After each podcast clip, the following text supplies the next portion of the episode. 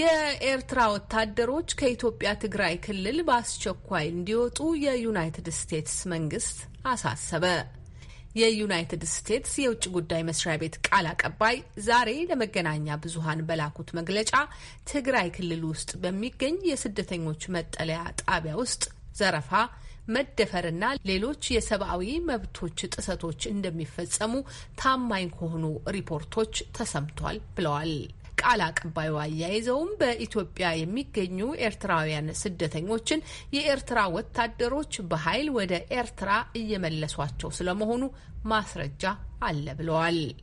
በዩናይትድ ስቴትስ የውጭ ጉዳይ ሚኒስቴር ቃል አቀባይ ተጽፎ የወጣው መግለጫ ከአፍሪካ በ140 ሚሊዮን የሕዝብ ብዛቷ ከፍተኛነት ሁለተኛ የሆነችው ኢትዮጵያን እያስተዳደረ በሚገኘው የኢትዮጵያ መንግስትና ሶስት ወራት ባስቆጠረው የትግራይ ክልል ጦርነት ተዋናይ በሆኑ አካላት ላይ አዲሱ የፕሬዝዳንት ባይደን አስተዳደር የሚያደርገውን ግፊት የሚያሳይ ነው ሲል አሶሽየትድ ፕሬስ በዘገባው ላይ አስፍሯል።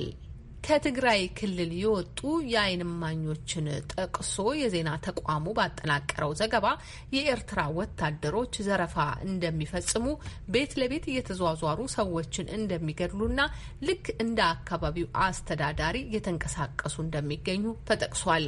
የኢትዮጵያ መንግስት ሀገር ከድተዋል ተብለው የሚታመኑትን የትግራይ አመራሮች ለመያዝ በሚያደርገው ውጊያ ውስጥ የኤርትራ ወታደሮች ተሳትፈዋል ያለው ዘገባው፣ ነገር ግን የኢትዮጵያ መንግስት የኤርትራ ወታደሮች መሳተፋቸውን ሙሉ ለሙሉ አስተባብሏል ብሏል።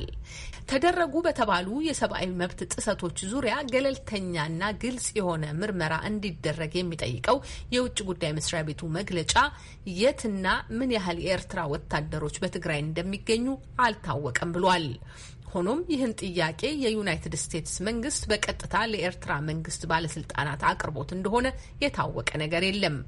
የኢትዮጵያ ጠቅላይ ሚኒስትር አብይ አህመድ ጽህፈት ቤት እስካሁን በጉዳዩ ላይ የሰጠው ምላሽ የለም። የዓይን ማኞች ግን በሺዎች የሚቆጠሩ የኤርትራ ወታደሮች በኢትዮጵያ ትግራይ ክልል ውስጥ እንደሚገኙ የገለጹ ሲሆን የኤርትራ መንግስት በበኩሉ በጉዳዩ ላይ የሰጠው ምላሽ የለም። ሆኖም የኤርትራ ማስታወቂያ ሚኒስቴር በትዊተር ገጹ ላይ እንዳሰፈረው በኤርትራ መንግስት ላይ የሚደረገው የስም ማጥፋት ዘመቻ እንደገና እየጨመረ ነው ብሎታል። የውጭ ጉዳይ መስሪያ ቤቱ ሌላው ከታማኝ ዘገባዎች እንደተረዳው ገልጾ አሳሳቢ እንደሆነ የጠቀሰው በትግራይ ክልል ውስጥ የምግብ እጥረት መከሰቱን ሲሆን በአስቸኳይ የሰብአዊ እርዳታ ወደ ትግራይ ክልል ካልተንቀሳቀሰ በመቶና በሺዎች የሚቆጠሩ ሰዎች ሊሞቱ ይችላሉ በሚለው ጉዳይ ስጋት አለን ብሏል። በሌላ በኩል በቅርቡ የአሜሪካ ድምጽ ያነጋገራቸው የትግራይ ክልል ጊዜያዊ አስተዳደር የማህበራዊ ጉዳይ ቢሮ ኃላፊ አቶ አብርሃ ደስታ በክልሉ አራት ነጥብ አምስት ሚሊዮን ሕዝብ አስቸኳይ የምግብ እርዳታ እንደሚያስፈልገው ገልጸው ያለውን ምግብ በሚገባ ለማከፋፈል ደግሞ አሽከርካሪዎች የጸጥታ ስጋት እንዳለባቸው ተናግረዋል። በመሆኑም ኮማንድ ፖስት በማቋቋም በእጀባ እርዳታውን ለማድረስ በዝግጅት ላይ እንዳሉ አስታውቀዋል።